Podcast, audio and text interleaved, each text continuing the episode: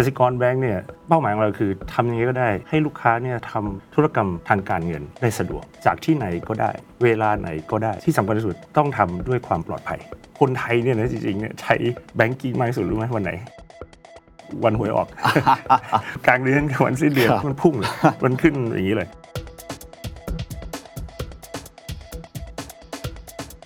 แต่ว่าถ้าเราลงทุนเพื่อจะตอบแค่ไอ้สองวันเนี้ยไม่ไหว เพราะฉะนั้นระบบของเราต้องสามารถ ขึ้นไปตอบรับวันหวยออกได้ ในขณะเดียวกันวันธรรมดาก็ไม่ต้องใช้มากขนาดนั้น คือเมื่อมี demand ค่อยเพิ่ม ไม่มี demand ลดลง เราก็จะได้ยืดหยุ่นเพื่อลด cost ตรงนี้ เรื่องของ security โอ้โห ผมคิดว่าคนให้ความสำคัญมากขึ้นมันเหมือนทำประกันนะคือไม่ทำเนี่ยตอนแรกก็เฉยๆนะแต่พอมันโดนไปทีนึงเนี่ยมันเสียหายเยอะมาก อันนี้เราควร address กับมันยังไงอะเทคโนโลยีมันไปเร็ว แต่ก่อนเขาครัก็บใส่ anti virus ไอ้ระบบแบบเนี้ยมันต้องรู้จักไวรัสก่อนมันจะรู้ว่ามีไวรัสแต่เดี๋ยวนี้มันมีไวรัสใหม่ๆที่ไอ้พวกนี้ไม่รู้เหมือนโควิดจู่ๆโผล่อ๋อมาอยู่โผล่มามันซ่อนตัวอยู่เขาเรียกว่า zero day เทคโนโลยีใหม่ที่เราเอาเข้ามาใช้คือจับ behavior พอมันเปลี่ยนจาก norm ที่เรามี baseline เราจะเห็นเร็ว This is the Standard Podcast. Eye opening for your ears. The secret sauce.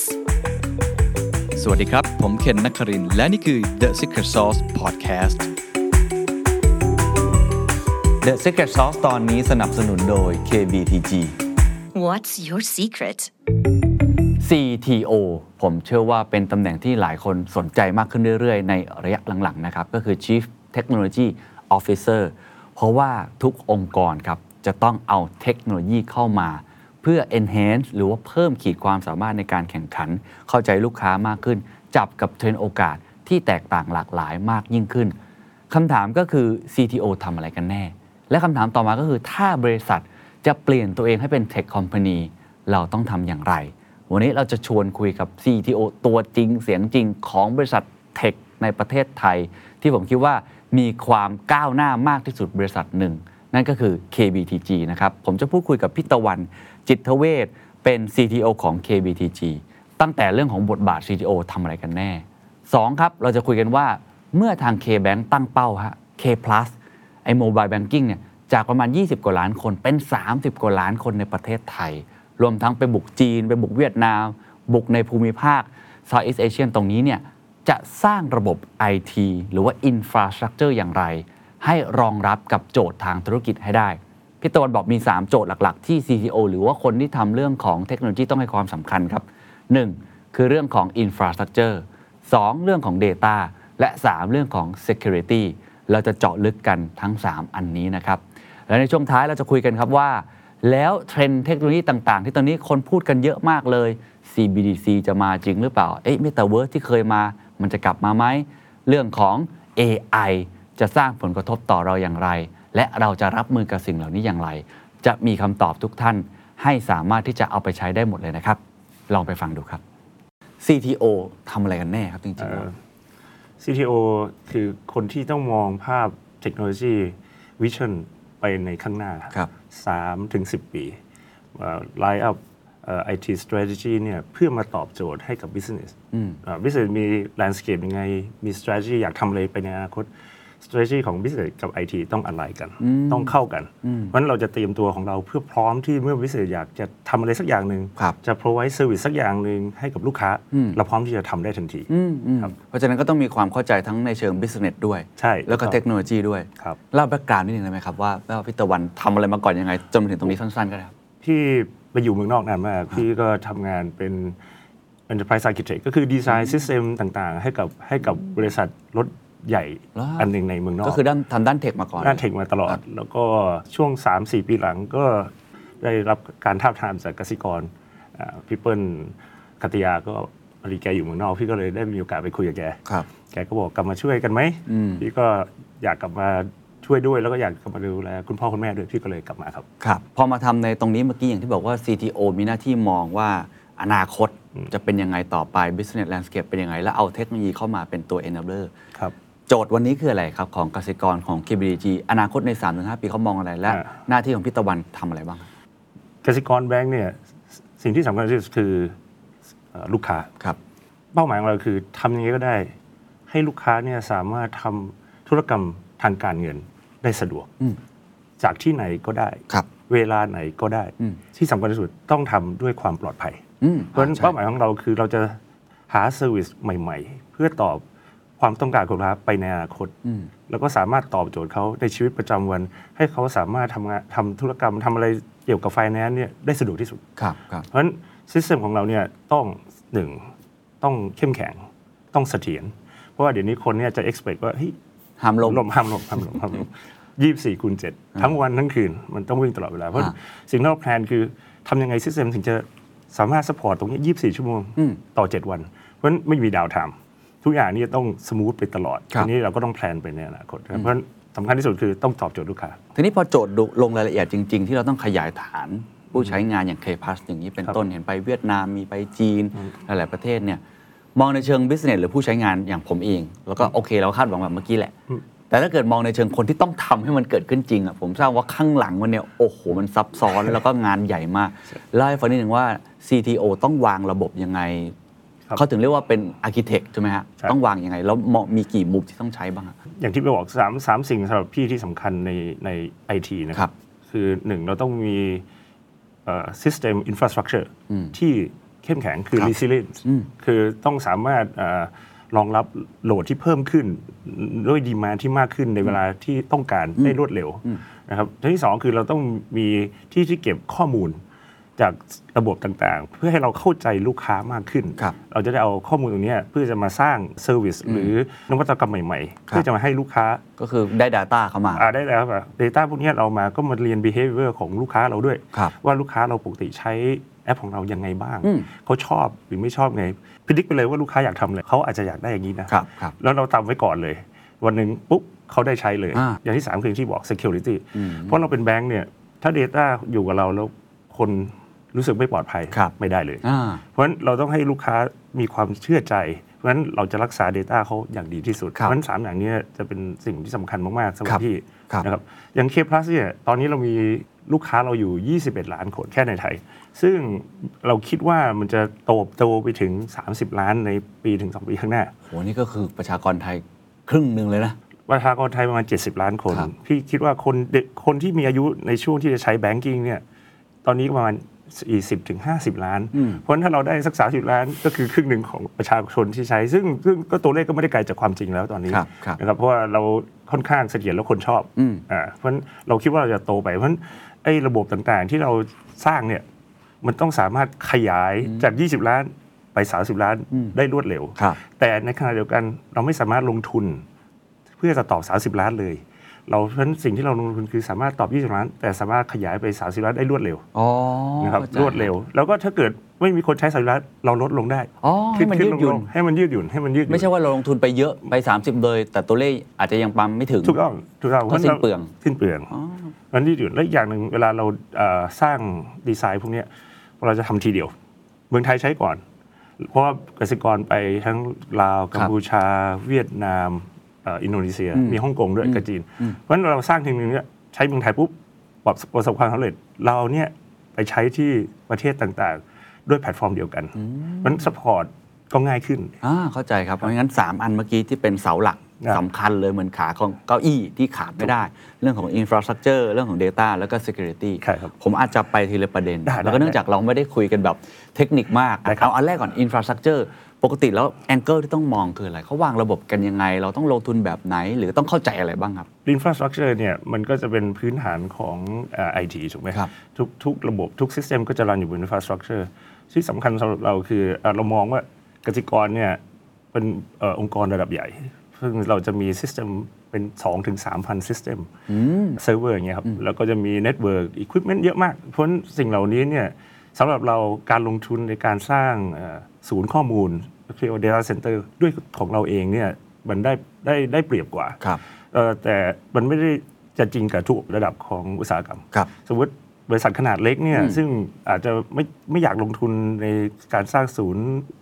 data ของตัวเองเนี่ย สามารถไปใช้ cloud ได้อ๋อ cloud เป็นแนวทางที่จริงๆกสิกรใช้ของเรานี่เป็นไฮบริดครับระบบที่เป็นหลักของเราเนี่ยอยู่กับเราอืมระบบที่เราต้องการขยายรวดเร็วไปอยู่บนคลาวด์อืมไฮบแต่ริดอ่าแต่ว่า Data ส่งกันถึงกันครับทุกอย่างเชื่อมโยงต่อกันอ่าอ่าเพเข้าราะใจฉะนั้นช่วยให้เราเอ่อดีขึ้นกสิกรเนี่ยตอนนี้เราทำสอง data center อืมเอ่อแต่ก่อนเนี่ย data center มันต้องมี DR site ครับสมมติเกิด อุทกภัยน้ำท่วม เกิดภัยภัยธรรมชาติ อืม เกิด disaster ครับ ไอ้ไซส์หนึ่งอยู่ไม่ได้ ไซส์สองต้องเอาขึ้นมาทำงาน ซึ่งแต่ก่อนเนี่ยโมเดลเนี้ยทำให้ใช้เงินเยอะ เพราะว่าไอ้ไซส์ที่สองมันจะอยู่เฉยๆอืมไม่ได้ทำอะไร อืม แต่เราเปลี่ยนเปลี่ยนเป็นว่าทั้งสองไซส์ทำงานพร้อมกัน อืมอืมไซส์หนึ่งทำงานด้วยไซส์สองทำงานด้วยไซส์หนึ่งเสีย ครับ ของที่อยู่ไซส์หนึ่งย้ายอยู่ไซส์สองแล้วทำงานได้ได้เหมือนเดิมครับ ครับ สลับเหมือนกันสระบบสลัไปสลัระบบมา อินฟราสตรักเจอร์ที่ดี ครับ ที่สำหรับคนทั่วๆไปที่ต้องทำงานเกี่ยวกับเรื่องเนี้ยหรือว่าจะต้องทำงานร่วมกับ CTO เนี่ยนะเขาควรจะเข้าใจอะไรบ้าง อะไรคือทำให้ระบบมันเสถียรระบบมันสามารถแข่งขันได้ ปกติเขาคุยกันยังไงฮะ อ่าเขาก็เริ่มจากถาม business ก่อนไอทีเนี่ยเราจะดีไซน์อะไรสักอย่างหนึ่งเนี่ยนะ requirement กับ scope สำคัญมาก เราต้องเข้าใจ business ก่อน business คุณอยากทำอะไรนะ โดยอย่างปกติพี่ตะวันก็จะคุยกับอ่า ผู้บริหารของที่บริทีหรือเคแบงเลยของ K-Bank ว่าอ่าสมมก็ติคุยเราพี่เปิ้ลอย่างนี้เป็นต้นอ่าคือก็จะเป็น line line business ครับ line of business เขาก็จะบอกเราสมมติอ่า lending เขาก็จะบอกว่าอ่าอ่าเราสมมุติอยากสักอันหนึ่งฮะอ่า lending เราอยากจะไปให้ lending ให้กับประชาชนมากขึ้นอืมไม่ต้องไม่ต้องเอาแค่เอาเอา lending ที่น้อยลงเซ็สองหมื่นบาทห้าหมื่นบาท คือเป็นไมโครนาโนครับมากขึ้น เพราะเราจะต้อง acquire system ยังไงที่สามารถให้ service ตรงนี้ได้อืมโดยที่เราคิดว่าจะมีลูกค้าที่จะมาตรงนี้ เลเซเริ่มจาก 2 ล้านคน เพิ่มไปเป็นกี่ล้านคน เราก็ต้องไปเอา requirement นี้มาอ๋ออ่าอย่างนี้ต้องระบบนี้ควรจะต้องเอ่อเสถียรขนาดไหน มีเวลาให้หยุดไหม เพราะว่าไอ้ requirement พวกเนี้ยมันจะทำให้เราดีไซน์ระบบให้ตอบโจทย์ตรงนั้นได้ดีกว่าครับคเพรับราะฉะนั้นเราก็เริ่มจากตรงนี้ก่อนอืมแต่ก่อนเนี่ยบิสเนสจะดีไซน์อะไรมาหรือไปซื้ออะไรมาไอทีมาทีหลัง โอ้เขามาแล้วเราต้องทำให้ให้ได้อย่างนี้เขาต้องการซึ่งบางทีเนี่ย มันกลายเป็นไอทีกลายเป็นปลายน้ำทำให้เราต้องแก้เยอะอืมอืมมีปัญหาแล้วแก้เยอะไป modify ตามที่เขาทำมาแล้วเออือมอย่างนี้เปลี่ยนใหม่ไอทีเข้าไปอยู่ข้างหน้าเลยอ๋อไปคุยกับบิสเนสตั้งแต่วันแรกอ๋ออยากทำอย่างนี้ใช่ไหมครับ เราช่วยเขาดีไซน์เลยว่า ถ้าอยากทำอย่างนี้ข้างหลังบ้านมันควรจะเป็นยังไงอ๋อเพราะฉะนั้นแอปพลิเคชันควรจะทำอย่างนี้นะเพื่อรองรับไอ้ requirement ที่อ่าเขาต้องการครับแล้วอย่างเงี้ยเราไม่เป็นปลายน้ำแล้วเราอยู่ด้วยกันตั้งแต่ต้นน้ำ เพราะฉะนั้นมันจะสมูทขึ้นมันจะง่ายขึ้น แล้วก็ไม่ต้องแก้ไขมากอืมอืมครับมีอะไรที่เป็นการทำงานระหว่าง CTO CEO หรือว่าคนที่เป็น business development ที่จำเป็นที่สุดนอกจากทำงานตั้งแต่ต้นทางแบบเมื่อกี้ที่ทำให้การวาง infrastructure ของระบบ IT เนี่ยมันจะมันจะประสบความสำเร็จตามโจทย์บ้างเอ่อที่สุดก็คือ communication นะ relationship คือไอทีก็จะมีเป้าหมายอย่างหนึ่งครับบิสเนสก็มีเป้าหมายอย่างหนึ่งเพราะเราจะไม่ตรงกันบางครั้งบางครั้ง เพราะฉะนั้นเราต้องสื่อสารกันชัดเจนอืมถูกไหม แล้วสมมติอย่างหนังสือที่คุณเขียนเขียนเนี่ยครับ empathy สำคัญมากความเข้าใจว่าเฮ้ยเขามาตรงนี้เขาต้องการอะไรแล้วเราก็เอาความต้องการของเขาเนี่ยมาเป็นที่ตั้งอืมอ่าบิสเนสมาเป็นที่ตั้งปุ๊บเพราะฉะนั้นมันก็อาจจะง่ายขึ้นครับจะคุยกันง่ายขึ้นมากเลยอ๋อเข้าใจครับ คือผมว่าลักษณะแบบที่พี่ตะวันเล่าคือ CTO เนี่ยทำความเข้าใจเข้าใจกับโจทย์ธุรกิจเนี่ยผมพอเข้าใจอยู่เพราะว่าอืมฝั่งฝั่งธุรกิจเองอะเขาจะมีอืมสิ่งที่รีควายอะไรอืมแต่ว่าสมมติมองกลับกันอืม ผมเองอยากเข้าใจ CTO หรือว่าผู้บริหารทุกคนที่ฟังอยู่ห้องเนี้ยอยากเข้าใจคนที่ทำงาน IT ปกติ IT ต้องการอะไรที่สุด พี่ว่าสำคัญมากคือ patient อ่าว่าเอ่อแล้วก็เปิดใจเปิด open ใช่ไหมแล้วก็ความไว้ใจซึ่งกันและกันซึ่งซึ่งบางอย่างเนี่ยมันใช้เวลาสั่งสร้างสร้างนานครับ ว่าว่าไอทีมันเป็นเป็น foundation ที่ต้องใช้เวลาค่อยๆสร้าง เพราะฉะนั้น trust ก็เป็นเรื่องสำคัญ สมมติถ้าวิสัยต้องอาอาจจะมีความคิดหนึ่งว่าเฮ้ยอยากทำอะไรแบบนี้ แต่ไอที จากมุมมองไอทีไอทีจะบอกเฮ้ยอันนี้ผมว่าทำอย่างนี้ดีกว่าครับคือเป็นหน้าที่ของไอทีอย่างหนึ่งที่ต้องสามารถอธิบายให้บิสเนสเข้าใจได้ว่าสิ่งที่เราทำเนี่ยอืมคืออะไรอยู่ใช่ไหมเพราะฉะนั้นพี่ก็อยากได้ Open Mind จากบิสเนสเหมือนกันที่เขาจะฟังความคิดเห็นแล้วแล้วยอมรับให้ไอทีเนี่ยเป็นพาร์ทเนอร์อืม เป็นหนึ่งในผู้ตัดสินใจกับบิสเนสซึ่งกสิกรเรามาถึงจุดนั้นแล้วหมายถึงว่าบิสเนสยอมรับให้ไอทีเนี่ยเป็นพาร์ทเนอร์ใน strategy ในการวางแผนไปข้างหน้าเนี่ยสำคัญมากอ่าครับครับมันมีอะไรที่เป็นเทรนด์ใหม่ๆ ในเรื่องของการวางอินฟราสตรักเจอร์ในตอนนี้ที่คนควรรู้บ้างไหมครับ หรืออินโนเวชันที่เราต้องจับตา เพราะมันจะเข้ามาเปลี่ยนแปลงอ่าไอกระบวนการทำงานหรือว่าไอโครงสร้างของอินฟราสตรักเจอร์ใหม่เลยเนี่ยทุกคนอาจจะเคยได้ยินตอนนี้ช่วงนี้ AI สำคัญมากอ่าอ่าครับใช่ไหม artificial intelligence ครับเพราะฉะนั้น infrastructure ของ KBank เนี่ยเราจะเอาตรงนี้มาใช้เยอะขึ้นมาก คือบางอย่างเนี่ยงานในการทำเอ่อ support system เนี่ยมันค่อนข้างอ่าเป็นรูทีนอืมเอ่อค่อนข้างไม่จำเป็นต้องใช้คนมากไอ้สิ่งเหล่านี้เราก็ปรับไปใช้เอ่อโรบอท ทำแทนนะครับโรบอทก็จะทำงานบางอย่างให้กับคนโดยคนไม่ต้องไปยุ่งอีก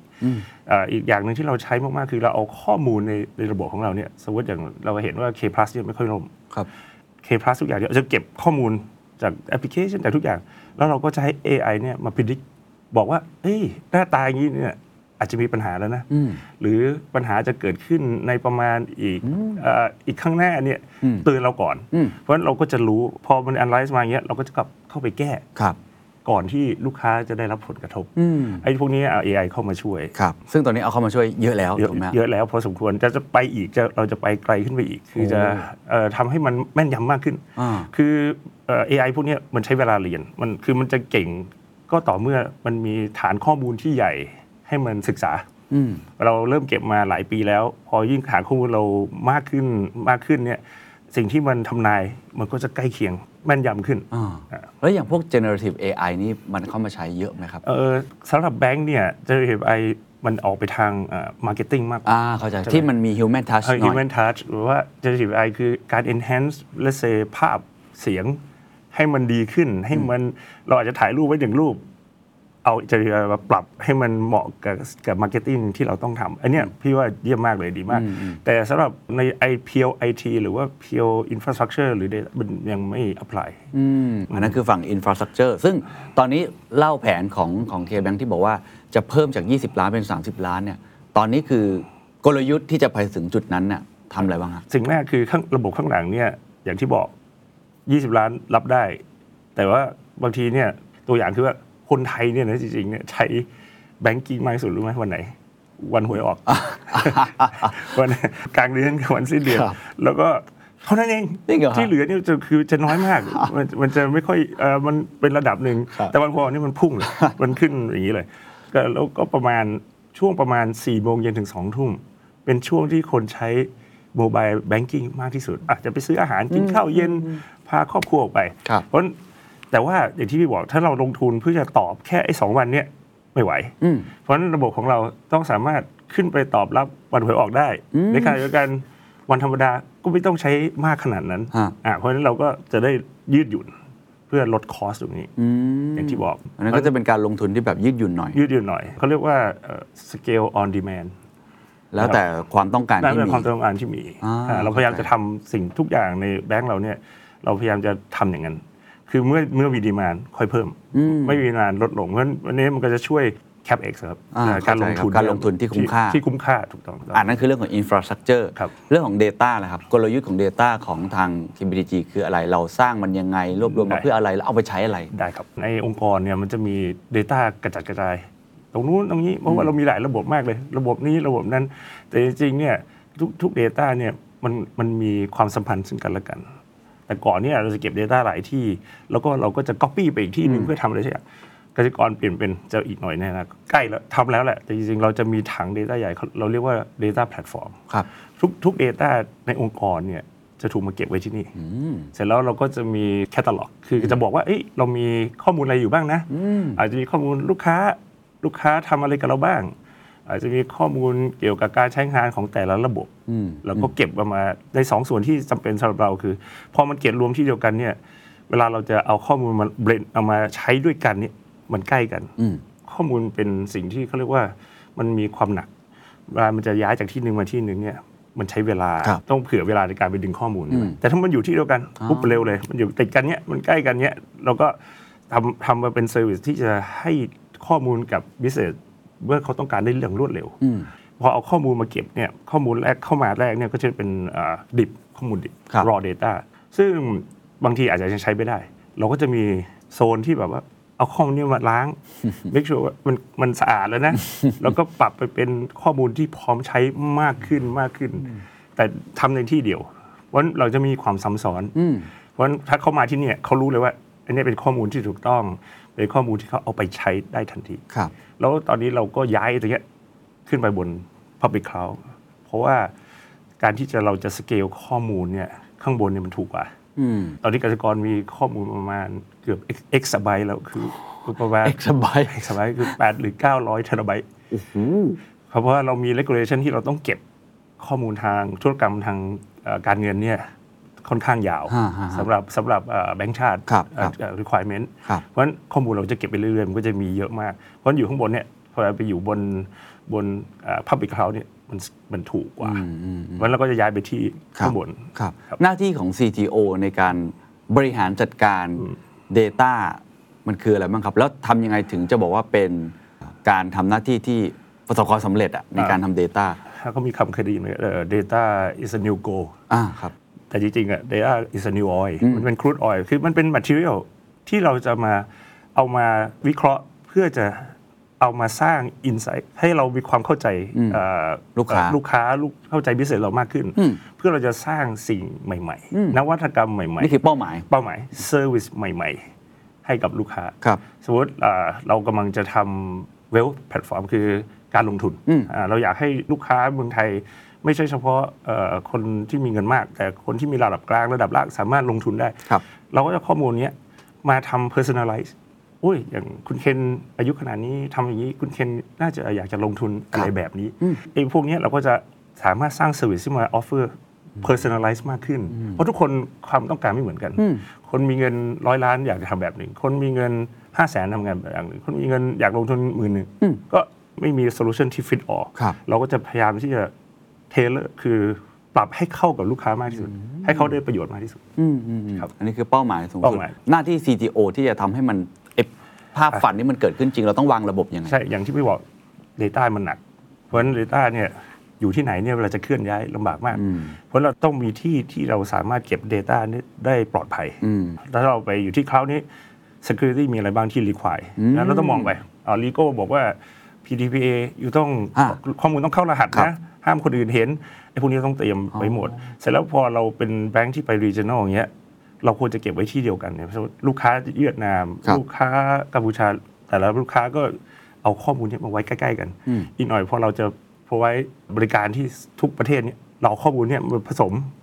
มาเบลนทำให้เราเห็นภาพ regional มากยิ่งขึ้นไปอีก เพราะฉะนั้นเราต้องสร้างไอ้ไอ้ data ตรงเนี้ยสำคัญที่พี่บอกเราเราต้องเข้าใจก่อนเรามี data อะไร แล้วเราต้องทำให้มันเป็นในรูปที่พิเศษเอาไปใช้ได้รวดเร็วอ่าและง่ายเข้าใจแล้ว และง่ายตอนหน้าที่ของ CTO หลักๆ เนี่ยอืมก็คือการที่เอาไอ้ crude oil เอาทั้งหมดเนี่ยมากลั่น มากลั่น อ่าให้ให้เป็นเบนซิน ให้เป็นดีเซลอ่าแก๊สหุงต้มอะไรก็แล้วแต่าแล้วต้มแล้วแต่ แล้วก็แล้วแต่ว่าทีม business อยากใช้หรือะไร ทีม data อื่น ๆ ที่เขาจะเอาไปใช้ในเชิง implementation เขาสามารถเอาไปใช้ได้ เอาไปคิดเชิงกลยุทธ์ productivity innovation แล้วแต่เขา แล้วแต่เขาเรามีหน้าที่ในการเตรียมเตรียม ตรงนี้ให้พร้อม ให้พร้อมแล้วเก็บให้ครบเพราะเราเก็บครบแต่แรกแล้วคลีนมันให้มันสะอาดเนี่ยนะเพราะถ้าเขามีศัพท์ภาษาอังกฤษว่า garbage in garbage out ใช่ไหมถ้าเราเก็บข้อมูลอืมไม่สะอาดไม่ไม่ไม่ accurate ใช้ไม่ได้จริง ครับ มันก็มีผลไปกับข้างหลังเพราะเราต้องแต่แรกวันแรกเอามาเก็บในในรูปดิบ ครับ เพราะเพราะดิบเนี่ยคืออะไร สามารถกลับไปกลับไปดูได้ว่าเฮ้ย จากซิสเต็มที่ส่งมาเนี่ยมีอะไรบ้าง มันต้องดิบก่อนเพื่ออทางลีโก้จากนั้นค่อยเปลี่ยนว่าเอามามีทั้งสองทั้งสามที่มันสะอาดขึ้นดีขึ้นพร้อมใช้ขึ้นอ่าเห็นภาพครับครับ ซึ่งในในวงการ Data ตรงนี้เนี่ยไอ้เทรนด์ที่จะเข้ามามีผลกระทบ หรือว่ามองไปในอนาคตเนี่ยก็คล้าย ๆ กันไหมครับ เรื่อง AI หรือไม่เรื่องอื่นเ again ว่า AI เหมือนกันก็ที่ว่าเอาสมมติเอามาดู insight ไงครับสมมติเอา K plus อีกครั้งหนึ่งเพราะว่าคนเข้าใจ K plus สมมติคุณเคนใช้ K plus เนี่ยเราเก็บนะเราบอกว่าอ๋อคุณเคนกดปุ่มนี้อ่า คุณเคนจ่ายธุรกรรมอย่างนี้อย่างนี้อ่าอ่าแล้วอุ้ยไอ้ปุ่มนี้คุณเคนไม่เคยใช้เลย ประชากรส่วนใหญ่20 ล้านคนไม่เคยใช้ปุ่มนี้เลย K plus ก็จะ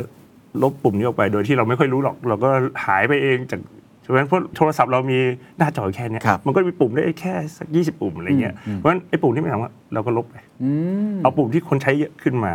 เอามาอยู่ใกล้ๆอยู่ข้างหน้าให้มันใช้ง่ายเร็วที่สุดเพราะฉะนั้นเราจะเข้าใจเลยว่าอ้าวคนเขาใช้ระบบอย่างนี้นะครับ เราก็ปรับของเราให้ครับเขามีความสะดวกมากครัขึ้บนถ้างั้นผมถามอย่างนี้ในในเชิงภาพภาพใหญ่ขึ้นอืมผมว่าตอนนี้ทุกองค์กรอยากจะเป็นเป็น data driven company อืมที่อย่างเมื่อกี้คือดู Data ก่อนค่อยมาปรับตัวไอ้ front end ไม่ใช่ว่าคิดเอาเองอ่าใช่ใช่เราจะทำไงให้องค์กรเป็น data driven company อย่างแท้จริงครับ first เราต้องเก็บ Data ก่อนอะแบบเมื่อกี้คือพื้นฐานเลยอะต้องพื้นฐานเลยต้องเก็บ Data ก่อน แล้วมีทีมทีมหนึ่งที่เข้าใจ Data อ่า สมมติเราต้องกับ business เราต้องเข้าใจก่อนว่า Data เนี่ยเอาไปใช้ใน business อะไรได้บ้าง เสร็จแล้วอย่างอย่างกสิกรเราจะจ้างเขาเรียกว่า data scientist ครับเขาก็จะเอาบอกพอเราบอกจุดประสงค์ว่าเราอยากจะลงทุนตรงไหนดีเพื่อให้ผลประโยชน์สูงสุดเขาก็จะเอา Data มาดูเอามาสร้างโมเดลมาสร้างโมเดลบอกว่า predict predictive model บอกว่าอ่าถ้าถ้าแต่ตอนนี้พี่ทำ core bank Core core bank ของเราเนี่ยทุกวันเนี้มีธุรกรรมเข้ามาฐาน K plus สองร้อยสามสิบล้าน ต่อวันต่อวันต่อวันต่อวันยิ่งวันหวยออกยิ่งเยอะเออมันก็จะเข้ามาเข้ามาคิดใช่ไหมเราก็ต้องบอกว่าเฮ้ยถ้าระบบเราควรจะสามารถรองรับได้แค่ไหนเขาก็เอา Data Science มา Data Science ก็จะมาบอกว่าอ๋อเราแต่ก่อนเนี่ยเราจะใช้ business บอกว่าเออเราจะมีการใช้งานเพิ่ม 3%ต่อเดือนเลยก็แล้วแต่ ซึ่งเป็นสิ่งที่ business คิดอะก็จะใช้เขาเรียกว่า moving average เพื่อเพื่อ predict อนาคต แต่เราเอา Data Science เข้ามาบอกว่าโอ้ไม่เอาแล้วแค่นี้ไม่พอเราบอกว่าคนอายุคนใช้งานของเราอายุเท่าไหร่ครับ GDP ของประเทศอยู่ที่เท่าไหร่โอ้เอ่อเอาแล้วก็มีแฟกเตอร์ต่างๆเนี่ยเข้ามารวมกัน เพราะตอนนี้เราสามารถจะพิจิตรไปในอนาคตได้ว่าระบบของเราควรจะต้องรองรับเท่าไหร่ในเดือนข้างหน้า ในหนึ่งปีข้างหน้าในสองปีข้างหน้า ได้แม่นยำข้อมูลเนี่ยมันเป็นแมทที่มันไม่โกหกมันเวลาเขาทำโมเดลเนี่ยเขาจะมีเอ่อสูตรที่จะคำนวณว่าเอ๊ะความผิดพลาดของโมเดลเนี่ยมันเยอะเท่าไหร่ครับแล้วก็เราเอาข้อมูลจากอดีตของเรามาทาบกับโมเดลที่เขา เขาสร้างมาโอ้โหเข้าใจมันละเข้าเลยเป็นตรงเลยเห็นเลยว่าเอ่อไปข้างหน้าเนี่ยปีหน้าสองปีข้างหน้าคนจะมาใช้เราเท่าไหร่อ๋อฉะนั้นก็เลยสามารถที่จะแบบวางแผนวางแผนได้อย่างตรงเป้าตรงเป้าลงทุนได้ตรงตรงเป้าเป้าได้แม่นขึ้นคือเพราะฉะนั้นบิสเนสส่วนใหญ่ก็ควรจะทำอันนี้เป็นสิ่งสำคัญครับพอข้อมูล Data เราดีเนี่ยทำให้เรามองเห็นอนาคตได้ชัดเจนขึ้นอืมอืมอย่างที่บอกโมเดลชัดเจนเนี่ยเราก็ลงทุนได้เหมาะสครับมอะอันสุดท้ายฮะเรื่องของ security ซึ่งหลังๆนี่โอ้โหผมคิดว่าคนให้ความสำคัญมากขึ้นอืมเพราะว่ามันเหมือนทำประกันนะฮะเออคือไม่ทำเนี่ยตอนแรกก็เฉยๆนะเออแต่พอมันโดนไปทีนึงเนี่ยเออมันเสียหายเยอะมากเราเห็นข่าวเรื่องของ ransomware อะไรต่างๆ มากมายใช่อันนี้เราควร address กับมันยังไงฮะเอิ่มเทคโนโลยีใหม่ที่เราเอ่อเอาเข้ามาใช้คือเราเอาจับ behavior ไม่ใช่จับแค่ไอ้ไวรัสหน้าตาอย่างนี้นะอ๋อสมมติเรารู้ behavior โอ้ยคนนี้มันเปิดมาเริ่มปวดหัว ตัวร้อนเป็นไข้ เฮ้ยแปลกแล้วมีอะไรแล้วเราก็ต้องเอาไอ้ไอ้เครื่องมือใหม่ๆเนี่ยมามา preventive มาจับอ๋อเป็นไข้เฮ้ยตัวนี้มีเชื้อโรคป่ะไม่ใช่มาหาเชื้อโรคนึกไหมดูอาการแต่พอมีอาการนิดหนึ่งเรารู้ครับเร็วสำคัญสำคัญคือเราต้องเข้าใจเขาเรียกว่า security posture ก็คือเข้าใจว่าเราเนี่ยเวลาเราปกติเนี่ยหน้าตาองค์กรเราอยู่ยังไง เพราะฉะนั้นเวลามีอะไรเปลี่ยนแปลง มีคนมา attack หรือว่ามีสิ่งแปลกปลอมเข้ามาอยู่ในองค์กรปุ๊บมันจะเปลี่ยนไปพ อมันเปลี่ยนจากนอมที่เรามีเบสไลน์เนี่ยอืมเราจะเห็นเร็ว ถ้าเราไม่รู้ว่าปกติทุกวันที่ไม่มีใคร attack หน้าตาเป็นไงเนี่ยยากมากครับเพราะเราจะไม่รู้เลยว่าข้างในมันเหมือน black box แต่ถ้าเรารู้ว่า normal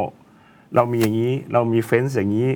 ถ้ามีคนเข้ามาเฮ้ยมันมันเปลี่ยนแน่นอนอืมเราจะรู้เร็วเราจะสามารถเอ่อจัดการกับมันได้รวดเร็วอืมเพราะฉะนั้นนี่ก็เป็นหน้าที่ของ CEO ที่ต้องดูแลเรื่องความปลอดภัย ปลอดภัยวางระบบให้พร้อม แล้วเทคโนโลยีมันไปเร็ว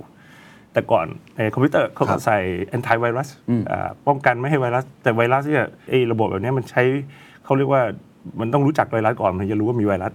แต่เดี๋ยวนี้มันมีไวรัสใหม่ๆที่ไอ้พวกนี้ไม่รู้ เหมือนโควิดจู่ๆโผล่อ๋อมาอยู่โผล่มาไม่มีวัมัคซีซ่อนนมันซ่อนตัวอยู่ มันอ่าซ่อนตัวอยู่เขาเรียกว่า zero day คือมันซ่อนตัวอยู่ข้างในแบบเฮ้ยแต่วันหนึ่งมันก็ตื่นขึ้นมาเพื่อมามามา attack เราฮะแต่วันวันปกติอะมันเงียบอ่าๆ ไอ้ทูพวกนี้จับไม่ได้ เราเรามองภาพเมื่อกี้เรื่องของตัวตำแหน่งของ CTO บทบาทคืออะไรบ้างไปแล้ว แล้วก็เห็นโจทย์ของ KBTG ซึ่งผมคิดว่าหลายคนได้ได้รีเฟล็กกลับมาที่องค์กรของตัวเองนะฮะทีนี้มองภาพกว้างกว่านั้นอืม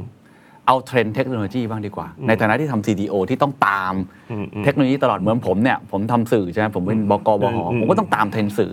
อผมคิดว่าเชื่อว่าฝั่งของพี่ตะวันก็น่าจะเห็นภาพอืม ในอีกประมาณ 3-5 ปีข้างหน้า มีเทคโนโลยีอะไรที่มองว่าเป็นเทคโนโลยีที่สำคัญที่จะมากระทบกับชีวิตหรือการทำงานของพวกเราบ้างครับ เทรนด์ข้างหน้าเนี่ยพี่สำคัญมากที่สุดว่าตอนนี้เราจับเรามีเซ็นเซอร์เยอะมากในชีวิตประจำวัน เพราะฉะนั้น IoT เนี่ยจะมากระทบเรา IoT คือ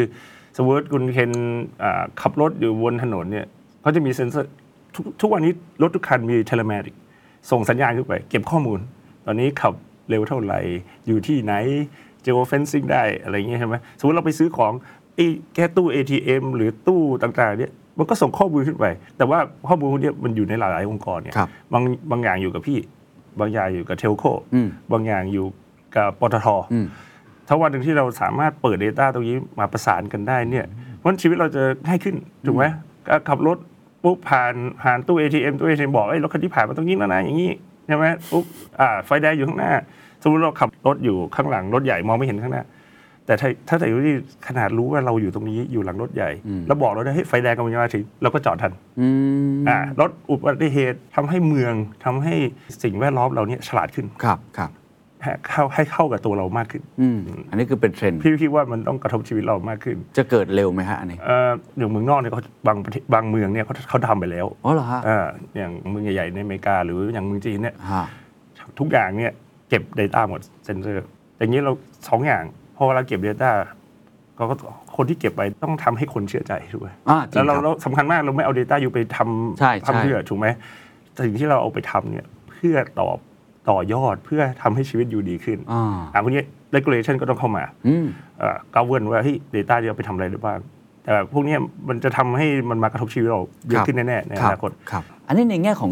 business business implication ว่าฟังอยู่เนี่ยเราต้อง จับกับโอกาสนี้ยังไงอะจะเราจะทำยังไงที่ทำให้เราไม่ตกขบวน ในแง่ผู้บริโภคก็ดีนะฮะถูกไหมฮะถ้าเกิดก็อ่าปล่อยบริษัท Big Tech เขาทำไปอืมอืมอืม Telco ทำไป Banking ทำไปอืมเรื่องของออโต m o ม i v e ทำไป แล้วเราแบบโอเคเราใช้งานเราก็ชอบแหละอืมอืมแต่ถ้าในไงในเชิง business หรือการทำงานเองเนี่ยจะทำยังไงให้เราเกาะกระแสนี้ไปได้ด้วย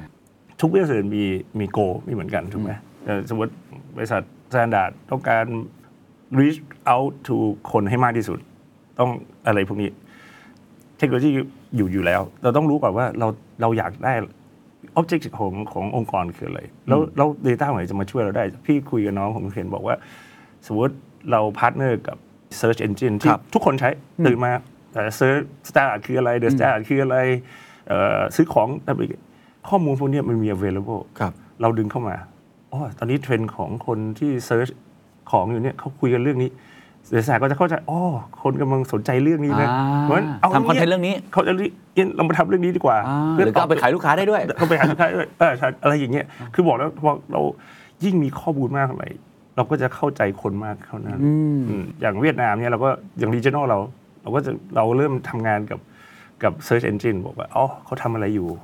เทรนด์คืออะไรเขาคุยอะไรกันอ่าอ่าอ่าพอเขาคุยอะไรกัน เราจะได้ offer service ของเราไปได้ตกจุดอ่าเห็นก็ภาพเหมือนกันนี่แบงค์อย่างคุณเอ็นเอ้ยเราจะ market เรื่องอะไร เราจะคุยเรื่องดีวันนี้ อืม เพื่อคนเวียดนามสนใจอ๋อเข้าใจใช่ไหม แสดงว่าทุกธุรกิจทำได้หมด ทำได้เช่นหมด ธุรกิจคุณเป็นร้านอาหาร ก็ทำได้ ก็ทำได้ว่าเขาสนใจอะไรกันอยู่เอออันนี้ แค่วันนี้เบื้องต้นนั้นเนี่ยอืม คนชอบทานเอสเซผัดอะไรงี่เง่าผัดงองแงเอ้ยเดี๋ยวจะทำดีกว่าอะไรเงี้ยอ่าดูไหมอ่าอ่า อะเรื่องนี้ก็มันเทรนด์ใช่ไหมครับแล้วคน search เรื่องนี้มากเอ้ยทำไมเราไม่ offer อะไรอย่างเงี้ย ฮะ สุดท้ายมันกลับมาที่โจทย์ธุรกิจ ธุรกิจซึ่งแต่ว่าไอ้พวกนี้มันจะเป็น enabler ให้เราสามารถไปถึงเป้าได้ง่ายขึ้น อ่า ถ้าเกิดเรามีโจทย์ที่ชัด ใช่แต่เราพอเรารู้อย่างเงี้ยเราอยากได้ข้อมูลไอทีก็จะมาช่วยไงครับ เฮ้ยเราจะเอา Data ที่อยากเอาได้ที่ไหนอ่าอ๋อเรามีอยู่แล้ว หรือเราอ่ายัยังมีต้อง acquire มา หรือเราต้องไปเอาจากโซเชียลมีเดียเพื่อเก็บไอ้พวกนี้มาครับ เพราะ ทุกองค์กรไม่สามารถมีทุก Data ได้ อืมเข้าใจครับ เพราะว่ามันมีมันจะมี point ที่เราเก็บใช่ไหมครับ เราก็จะมีข้อข้อมูลส่วนหนึ่ง อืมแต่ข้อมูลส่วนที่เหลือมันอยู่ที่อื่นอืม ไอทีก็จะมาช่วยเฮ้ยเราจะไปเอาข้อมูลส่วนพวกเนี้ยมาอย่างไง อืมเพื่อให้มาวิสัยมาใช้ได้ ครับ อีกอย่างหนึ่งที่สำคัญคือ digital currency เพราะคนเหล่านี้ไม่ใช้แบงก์แล้วเลยไม่ใช้ไม่ใช้เงินสดหรือใช้แอป อืม อีกหน่อยเนี่ยก็จะเป็นศูนย์กลางที่ใช้เงินบาทที่เป็น CBDC อะไรอย่างเงี้ย CBDC ถูกไหมเพราะจริงๆอะไฟแนนซ์มันเป็นดิจิทัลอยู่แล้ว เงินเดือนของน้องๆทุกคนคุณเอ็นเนี่ยเป็นตัวเลขอยู่ในบัญชี ไม่เคย ไม่เคยห็นจีบเป็นแบงค์แล้วเดี๋ยวนี้ถูกต้องคือมันดิจิทัลมานานแล้วฮะแต่ที่มันทำให้มันง่ายขึ้นแล้วก็สมมติอีกหน่อยปุ๊บจ่ายภาษีข้อมูลส่งไปถึงเอ่อสรรพากรเลยอืมคุณเห็นไม่ต้องทำอะไรอืมอืมทุกอย่างอยู่ในระบบเรียบร้อย เราแทบจะไม่ต้องทำอะไรครับครับผมว่าตอนนี้ทนก็คุยกันเยอะเรื่องของอ่าตั้งแต่โลกคริปโตก่อนอ่าใช่ไหมแล้วตอนนี้ก็มาเรื่องของ CBDC อ่ามันจะเข้ามากระทบชีวิตพวกเรายังไงแล้วเราต้อง คว้าโอกาสนี้ยังไง หรือตัว KBank KBDG เองอืมมองในเรื่องไอ้ CBDC เนี่ยจะเข้ามาสร้างผลกระทบยังไงครับก็คือพอแบงก์กลางมีมีมีระบบที่เป็น s t ต n d า r d ใช่ไหมแต่ทุกวันนี้เนี่ยมันกระทบอย่างนี้ทุกวันนี้เวลาเราใช้แอปของ Alba K Plus เนี่ยมันถอนเงินไปจากเซฟวิ่งของเราโดยตรงครับเอ่อหรือว่าหรือว่ากระแสรายวันโดยตรงถูกไหมเพราะฉะนั้นเวลาทำธุรกรรมแต่ละอย่างแค่กินข้าวจ่ายสมมติเคนจ่ายพันบาท แล้วลูกน้องมาหรือว่าเพื่อนมาแชร์กันอืมทุกคนต้องโอนไปโอนมาโอนไปโอนมาทุกธุรกรรมจะกระทบข้างหลังบ้าน เพราะฉะนั้นมันคือเหมือนเงินจริงเหมือนกันเหมือนเงินจริงพอเรามี CBDC ตรงกลางเนี่ยอีกหน่อยเขาพี่คิดว่าเขาคงจะทำเป็น wallet มากขึ้นครับเพราะมันมันมันก็จะทำให้ระบบต่างๆของแต่ละแบงก์ไม่ต้องสร้างใหญ่มาก เพื่อมารองรับตรงนี้ใช่ไหมเอาเอามีส่วนกลางที่มาอับสอบไป แล้วทำให้เปลี่ยนโปรโตคอลในการเอ่อ จ่ายเงินในการโพสต์ ในการ transfer ให้ให้ง่ายขึ้น stateless มากขึ้น มันก็ทำให้ทุกองค์กรเนี่ยไม่ต้องขยายใหญ่มากนะลดลงใช่ไหมเราไปขยายอยู่ที่หนึ่งที่แชร์กันได้ฮะอะยิ่งก็ช่วยมากขึ้นเข้าใจครับอืมแต่แต่หมายความว่าไอ้ตัวกระแสรายวันหรือออมทรัพย์อะไรทุกอย่างมันจะไม่มีเหรอฮะมีมีแต่ว่ามันเราจะไม่ต้องไปกระทบมันตลอดเวลาทุก transaction ถูกไหมแล้วเพราะคนไทยก็เก็บเงิน saving เพื่ออะไร เพื่อจะได้มี ได้ดอกเบี้ยครับใช่ไหมวันนี้คนก็ไม่ต้องไปตัดแตะมันบ่อยๆพอจะใช้อะไรมันก็เงินก็จะมาเป็นอยู่ในรูป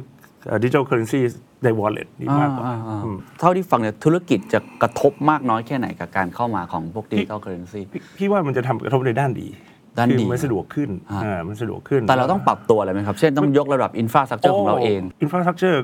พี่บอกแล้วอาจจะลดลงด้วยซ้ำอ๋ออาจจะไม่ต้องใหญ่ขนาดนั้นอ่าแต่ว่าแต่ at the end ในที่สุด เอ่อมันก็เราก็ต้องสร้างให้มันมั่นคงอยู่ดีอืม ใช่ไหมแต่ว่าพอมันใหญ่เนี่ยจะให้มันมั่นคง ครับมันก็มีรายละเอียดเยอะอืมเข้าใจมีสิ่งครับต้องทำเยอะ ถ้าว่าระบบมันเอ่อ simplify คือง่ายขึ้น simple ขึ้น มันก็ดูแลง่ายอืม เอ่อการที่จะ provide เสถียรภาพเลยก็ง่ายขึ้นครับครับอืม แล้วมีความเสี่ยงไหมครับ เรื่อง CBDC พวกเนี้ย digital currency ที่จะต่างจากเงินทั่วไปบางคนบอกว่าไม่ใช่เงินจริงไม่นู่นนี่แต่จริงว่ามันไม่ใช่อย่างนั้นใช่ไหม คือทุกอย่างเนี่ยมันต้องถูกรองรับด้วยอะไรสักอย่าง อย่างอ่า CBDC นี่มันถูกรองรับโดยแบงก์ชาติแบงก์กระทรวงมันมันมันมีบาทมันรับมีไม่มีบาทรับอืมมันไม่ใช่ว่ามาลอยๆใช่ไหมมันมีคุณค่าที่ถูกเอ่อถู Asset ผูก back ไว้จริง asset back จริงอ่าๆมันไม่เหมือนกับกับ coin ต่างครับซึ่งมันค่อนข้างขึ้นลงรวดเร็วอืมไม่มีอะไร back อืมมันมันเอ่อถ้าเคยได้ยินก็ stable coin ก็ back ด้วย USD ครับ back ด้วยบาทครับ back ด้วยเอออย่างเงี้ยปลอดภัยอ่าเข้าใจครับครับอีกมุมหนึ่งที่เมื่อกี้ พี่ตะวันเกรินไปเล็กน้อยแล้วเรื่อง AI บอกว่าเฮ้ยไม่ไม่มาแทนคนหรอก มองไปข้างหน้า 5 ปีข้างหน้า AI จะเข้ามามีผลกระทบกับชีวิต แล้วก็เรื่องของธุรกิจการทำงานของเรามากน้อยแค่ไหนเราต้องเตรียมตัวยังไง ตอนนี้คนพูดกันเยอะมากเลยครับ พี่พี่คิดว่ามันจะทำให้เอ่อการทำงานชีวิตเราง่ายขึ้น let's say Chat GPT เราจะเขียนอะไรสักอย่างหนึ่งเนี่ยแคมเปญสักอย่างหนึ่งโอ้โหคิดตั้งแต่ศูนย์นี่เหนื่อยครับไอ้พวกนี้ก็จะมาช่วยวางปุ๊บจะทำแคมเปญอันนี้ กูจะต้องมีบทนำอย่างนี้นะหรือควรจะมีเซ c ชันนี้เซ c ชันนี้เซ c ชันนี้เราก็เขียน layer ให้คร่าวๆเป็นตัวตั้งอืมเพราะมันก็จะลดงานเรา พอเราเอาเข้ามาวิเคราะห์ปรับให้เหมาะกับตัวเราอืมใช้ความรู้ของเราใช้ความสร้างสรรค์ของเรา แล้วตรวจความถูกต้องปุ๊บการที่จะสร้างแคมเปญหนึ่งแต่ก่อนโอ้โหต้องคิดเป็น week เป็นมันมันก็ลดลงเพราะไอ้งานยากๆงานตั้งต้นเนี่ยมันตั้งแล้วครับ เราก็ทำต่ออีกนิดนึงอ่าก็มันก็เร็วขึ้นง่ายขึ้น พี่ว่าทำให้เราชีวิตเราทำงานง่ายขึ้นแหละอืมแต่นั่นหมายความว่าเราก็ต้องทำงานร่วมกับมันจะทำงานร่วมกันเราต้องเข้าใจมันด้วยต้องเข้าใจมันเราต้องเรียนรู้ใหม่เหมือนกันใช่ที่ใช่จะมีเขาเรียกว่าเหมือนบางคนใช้คำว่า AI literacy อะไรอย่างนี้อะถูกถูกไหมครับครับครับอ่าใช่ใช่ก็ต้องฝึกตรงนั้นขึ้นมา พี่บอกได้เลย AI ไม่มีวันแทนไม่มาแทนคน ก็ฮะไม่มีทางไม่มีทางเพราะว่า AI ขาดขาด creativity ขาดความคิดสร้างสรรค์ไม่มี logic แต่นี่มันแต่งกลอนได้มันวาดภาพได้นะมันฮะก็มาชื่นอ๋อมามันรู้เยอะไงแต่ว่าให้มันเขียนจากศูนย์เลยมันเขียนไม่ได้นะอืมนี่มันเขียนมาจากใช่ไหมแล้วพอมาแต่งกงแต่งกลอนเนี่ยบางทีก็ไม่ตรงเราต้องมาปรับต้องใช้คนอยู่ดีอืมเพราะว่าอย่างที่พี่บอกมันคอมพิวเตอร์ไม่มี logic คือ logic กับ creativity มันไม่มีอยู่แล้ว มันต้องคนอืมมันเป็น tool ครับเองที่เอามาช่วย เพราะฉะนั้นถามถามอย่างนี้ฮะว่าทำยังไงให้เราไม่ตกงาน ทำยังไงให้เรายังแบบเป็นคนที่มีคุณค่าในในการจ้างงานที่ AI มันจะเข้ามา อ่าช่วยเราเยอะมากเลยอะ เพราะเราต้องรู้ว่า AI แต่ละอย่างเนี่ยมันทำอะไร เข้าใจมันโดยถ่องแท้ว่าอ๋อวิธีที่มันทำงานเนี่ยมันทำยังไง อืม แล้วเราเอาเนี่ยมาใช้ อืม ให้เป็นประโยชน์กับตัวเราให้เป็นประโยชน์กับ business ของเราอืมให้ใช้เพื่อกับการงานของเรา อืมแล้วเราต้องเข้าใจมันก่อนทำอะไรเนี่ยเราต้องรู้รู้จริง อย่าอย่า ฟังคนรู้ไหมแบบเอ้ยเขาบอกเอ้ยดำนั้นแหมต้องลงไป hands-on นิดนึงอืมศึกษา keep up กับกับสิ่งใหม่ ๆ ที่เข้ามาอ่านอ่านอ่านเยอะๆอ่านแล้วแล้วก็ challenge ตัวเอง พออ่านเยอะๆ เข้าใจมากขึ้นเราจะได้เอามาใช้ได้ถูกอืมนั้นเราก็จะตามเทรนด์อย่างสองปีก่อนคนชอบพูด coin ต่างๆ ครับหรือ m e t a เวิร์สที่หายไปหมดแล้วอ่าเพราะเพราะคนส่วนใหญ่ อาจจะตามกระแสเร็วไป ครับ เราต้องเข้าใจก่อน อืม พอเราเข้าใจแล้วอ๋อเฮ้ยอันนี้จะไม่ไม่ดีนะ ไม่ได้นะ ครับ เพราะมันก็จะช่วยให้เราตัดสินใจได้ถูกถูกขึ้น ครับครับ ในมุมมองของพี่ตะวันนี่พวกไอ้เมตาเวิร์สหรือว่าคริปโตนี่มันจะกลับมาไหมพี่ว่า Metaverse ไม่น่ากลับนะ หรือว่า พี่ว่าไม่น่า เพราะจากจากเทรนด์ของเมืองนอกเขาเขาก็ไม่กลับแล้วล่ะ แต่ว่ามันจะเป็นอีกแบบหนึ่งเหมือนเอ่อ Apple Vision Pro อย่างนั้นไหมฮะอันนั้นเขาเรียกเมตาเวิร์สไหม อืมอันนั้นไม่ถืออันนั้นเป็นเอ่อ เขาเรียกว่า mixed reality อ่า mixed reality augmented reality เอา virtual มาทาบกับของจริง ครับ อันนั้นผมพี่ว่ามีอ๋ออันนั้นมาแน่อันนั้นมาแน่อ่า ใช่ไหมอย่างที่ว่าอีกหน่อยมันก็ง่ายสำหรับเราไงสมมติถ้าเราใส่ let's say แว่นมันดีขึ้นอะนะ แล้วก็มันมันจะเอาข้อมูลที่เราไม่ต้องจำอะมันก็มาทาบให้เราเห็นเลยไงอ่ามองไปอะผมถามมันอยากทำไอ้นี่ตึกนี้มีอะไรข้างในปุ๊บมันทาบมาเลยก็ง่ายไหมอืมอืมแค่มันก็เป็นเอาข้อมูล virtual มาผสมกับข้อมูลชีวิตจริงมันก็ครับ อันนั้นพี่ว่าต้องมาอ่าเห็นภาพครับ แต่แต่ว่าตอนนี้ device มันแพงแต่ว่าคิดว่าอนาคตน่าจะมาแหละมาน่าถูกจะไหมมาฮะน่าจะมา แต่นั่นไม่ใช่ metaverse ไงโอเค เข้าใจครับ เทรนด์เทคโนโลยีที่ฟังมาทั้งหมด อืม ถ้าคนที่ฟังอยู่เป็นคนทำงาน เป็นนักธุรกิจ หรือว่าอาจจะเป็น regulator ด้วยซ้ำเนี่ย จริง ๆ แล้วสิ่งที่เขาต้องปรับตัว หรือว่าเพิ่มพูนทักษะอะไรคือ skill ที่ คนอย่างพี่ตะวันเนี่ยเข้าใจเทคโนโลยีมากเลยเนี่ยยังต้องรู้สึกว่าตัวเองต้อง upskill หรือ skill ตัวเอง อะไรคือ skill ที่สำคัญที่สุดที่จะอยู่ได้ในโลกอนาคตเนี่ยถ้าถ้าเป็นพิเศษเราต้องรู้ก่อนพิเศษเราเอ่อใน long term เนี่ยเราจะทำอะไรอ่าถ้าเป็นตัวเราจุดมุ่งหมายของเราคือชีวิตเลยชีวิตเลยคืออะไรคือเป็นสิ่งที่เราต้องการ at the end อ่าฮะเพราะฉะนั้นคนเรา มันหยุดเรียนไม่ได้ โดยเฉพาะโดยเฉพาะไอทีเนี่ยมันหยุดอยู่กับที่ไม่ได้อืมสำหรับพี่เอ่อถ้าเทคโนโลยีไม่ยากอ๋อเหรอเทคโนโลยีไม่ยาก ความยากคือคนอ๋อ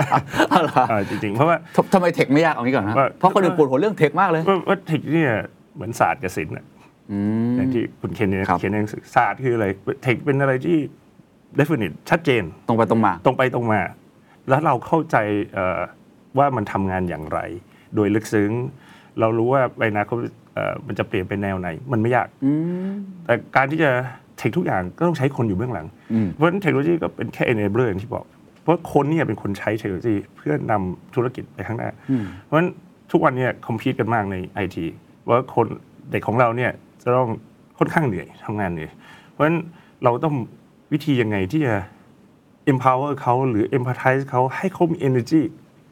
ที่จะแบบตื่นขึ้นมาให้พวกนี้ตื่นไปทำงาน KBG มีความสุขฮะอันเนี้ยคือเราองค์กรเราให้ความสำคัญกับ organization มากอืม แต่ก่อนเนี่ยพี่ยังไม่ใช่ baby boomer นะพี่เจนเจนเอ็กเจนเอ็กซ์ยุคแรกๆแต่ก่อนเนี่ยเวลาเราทำงานเราก็จะบอกเอ้ยถ้าอยู่ทำผิดอยู่ลงโทษอืมอยู่ทำงานดีให้รางวัลครับกสิกรไม่เอาแล้วกสิกรสองอย่างนี้เป็นเป็นระบบที่ไม่ไม่ทันกับโยนยุคสมัยใหม่ คนสมัยใหม่ต้องการอะไร purpose อืมแล้วพี่จะบอกลูกน้องที่ทุกคนบอกอยู่มาทำงานกสิกรเนี่ยเรื่องมี purpose เราเอ่อดูแลแบงค์ที่ใหญ่ที่หนึ่งที่สองของประเทศ เป็น system หลัก ที่ถ้าล่มไปมีผลกระทบเยอะ เพราะฉะนั้นอยู่มาคิดดิว่า purpose อยู่คืออะไรอืมทำให้ชาติดีขึ้นอืมทำให้การเงินในประเทศไทยมั่นคงขึ้นอายุมี purpose โอ้เด็กบอกเฮ้ยอันนี้เป้าใหญ่เลยเป้าใหญ่เป้าใหญ่ทุกคนก็จะมีแรงมากขึ้นอ่าอือ่ามกลายเป็นว่าเป็นเรื่องคนะเรื่องคนเรื่องคนที่เรื่องคนที่พี่ตะวันก็ต้องแบบโอ้โหมาเรื่องบริหารคนอืมก็จะมี people process กับ technology ใช่ไหมอ่าสองอัน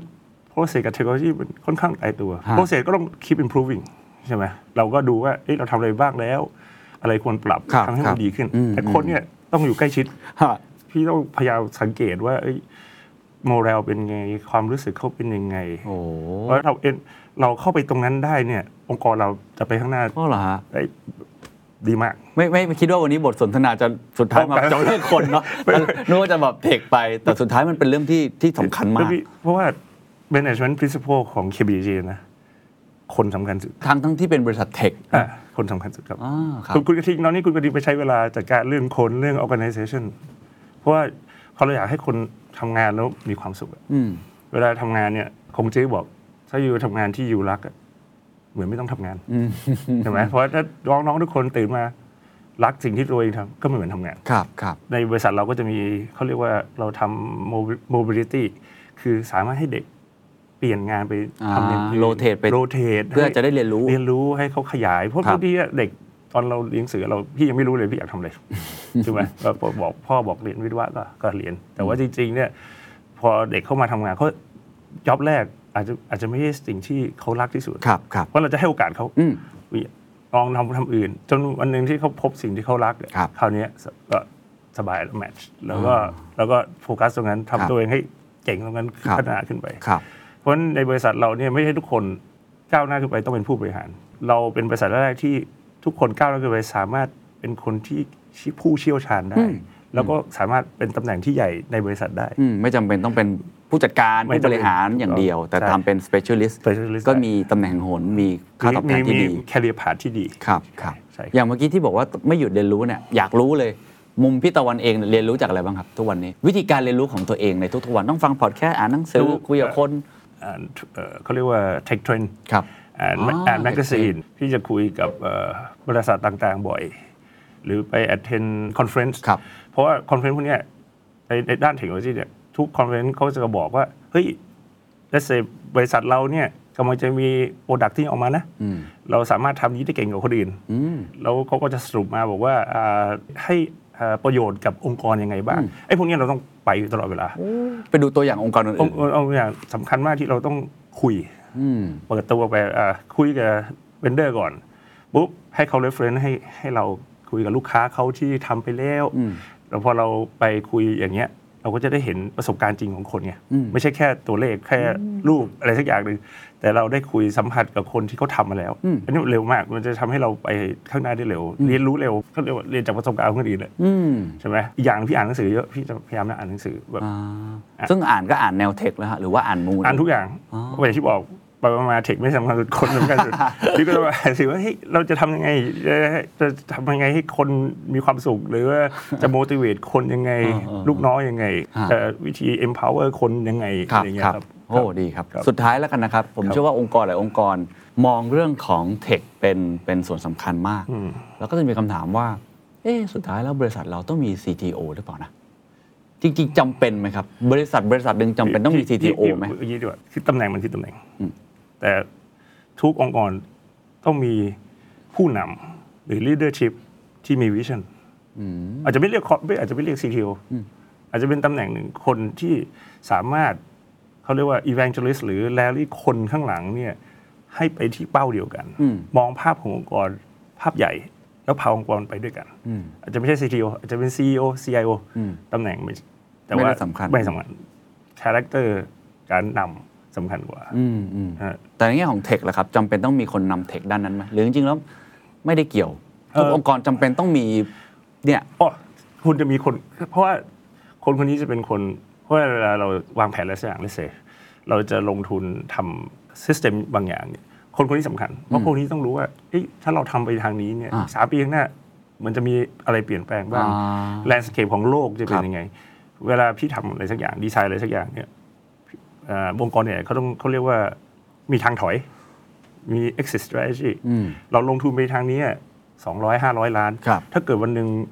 ไอ้เนี่ยมันเทรนนี้ไม่ได้แล้ว หรือว่ามันไปติดอะไรสักอย่างทำยังไงเราถึงจะถอยได้โดยที่ที่ที่ดีที่สุดง่ายที่สุด ไปทางอื่นได้เร็วที่สุดอืมอันนี้คนที่มองมอง strategy ในภาพรวมต้องเตรียมเรื่องพวกนี้ไว้ตลอดเวลาอ๋อยกตัวอย่างพูดเมื่อกี้เอ่อง่ายๆสมมติพี่ลงทุนกับ partner เจ้าหนึ่งครับ เราทำอะไรด้วยกัน วันหนึ่งเนี่ย partner อันนี้เปลี่ยนมาเป็น competitive อืมอาจจะมาอยู่ในธุรกิจเดียวกันตอนนี้เราก็ทัดเนไปได้ใช่ไหมเพราะฉะนั้นยังไงทำไปแล้วเนี่ยทำไมถึงที่จะถอยออกมาจากไอ้ตรงนี้ โดยที่ไม่มีผลกระทบต่อสิ่งที่ทำไปแล้วอ๋อได้ง่ายที่สุดอ๋อก็คือ exit strategy ต้องมีอ่าเพราะฉะนั้นพอเรารู้ landscape ไปในอนาคต เราก็จะรู้ว่ามีทางไหนบ้างอย่างอื่นทางอื่นว่ามี option อะไรบ้างที่เรา พาตัวเราไปได้ โดยที่ไม่ต้องพึ่งตรงนี้อย่างเดียวอืม don't put everything in one basket แหละอืมถูกไหมสมมติเราไปใช้คราวเจ้าหนึ่งเฮ้ยเราก็ต้องมีทางออกถ้าไปนี่ไม่ได้แล้ว เราต้องไปทางอื่นอืมเออครับอืมมันต้องมีทางออปชันให้ตลอดเวลาครับครับสุดท้ายแล้วกันนะครับ มีอะไรอยากจะสื่อสารกับผู้นำองค์กรทุกภาคส่วนที่ตอนนี้ผมเชื่อว่าทุกคนเห็นความสำคัญของเทคโนโลยี อยากเอาเทคโนโลยีเข้ามาเนี่ย enable เป็นตัว enable สำคัญให้องค์กรเราไปข้างหน้าอาสมมติของผมเนี่ยอืมผมก็อยากเป็น media tech company ถูกไหมฮะผมว่าร้านอาหารก็อยากจะมีความเป็นเทคอยู่แหละอืมคือทุกที่มันจำเป็นต้องใส่เอลิเมนต์ความเป็นเทคเพื่อทำให้องค์กรเรามันมีความสามารถในการแข่งขัน หรือว่ามีอืม innovation มากขึ้นอืมมีคำแนะนำยังไงให้องค์กร ทุกองค์กรที่ฟังอยู่ตอนนี้สามารถไปในสู่จุดนั้นได้บ้างครับ เราต้องใช้คนให้ถูก ดึงดึงคนเข้ามาอืมดึงคนที่มีความสามารถเข้ามาในองค์กร ถ้าเราดึงคนไม่ได้ หา service provider consulting ที่มีมีความเก่งอืมใช่ไหมเพราะเรารู้ด้าน business เยอะ แต่บอกแล้วไอทีกับ business ต้องไปด้วยกันครับอย่าปล่อยให้เขาเป็นเอ่อ after thought ทีหลังอยู่รู้ไหมาทีหลังมาทีหลังอู้ทำแล้วค่อยไปบอกเขาให้ทำทุกวันเนี่ยเอาเขาเข้ามาวันแรก เอาเขามาเกณฑ์เกณฑ์ว่าเอ่อถ้าเราไม่มีคน internal เอาคนข้างนอก consult เข้ามาอืมแล้วเขาจะมาช่วยเราตั้งแต่วันแรกในการวางด้วยภาพยาวให้ business กับ IT ไปพร้อมกันอืมอันนี้สำคัญ มันจะลดทุกอย่างมันจะลด cost มันจะทำให้ง่ายขึ้นมากครับๆครับ And that's the secret sauce. ถ้าคุณชื่นชอบ The Secret Sauce episode นี้นะครับ ก็ฝากแชร์ให้กับเพื่อนๆ คุณต่อด้วยนะครับ และคุณยังสามารถติดตาม The Secret Sauce ได้ใน Spotify, SoundCloud, Apple Podcast, Podbean, YouTube และ Podcast Player ที่คุณใช้อยู่นะครับ และอย่าลืมติดตาม Facebook Fanpage The Secret Sauce เข้ามาติชมเข้ามาพูดคุยกับผมได้เลยนะครับ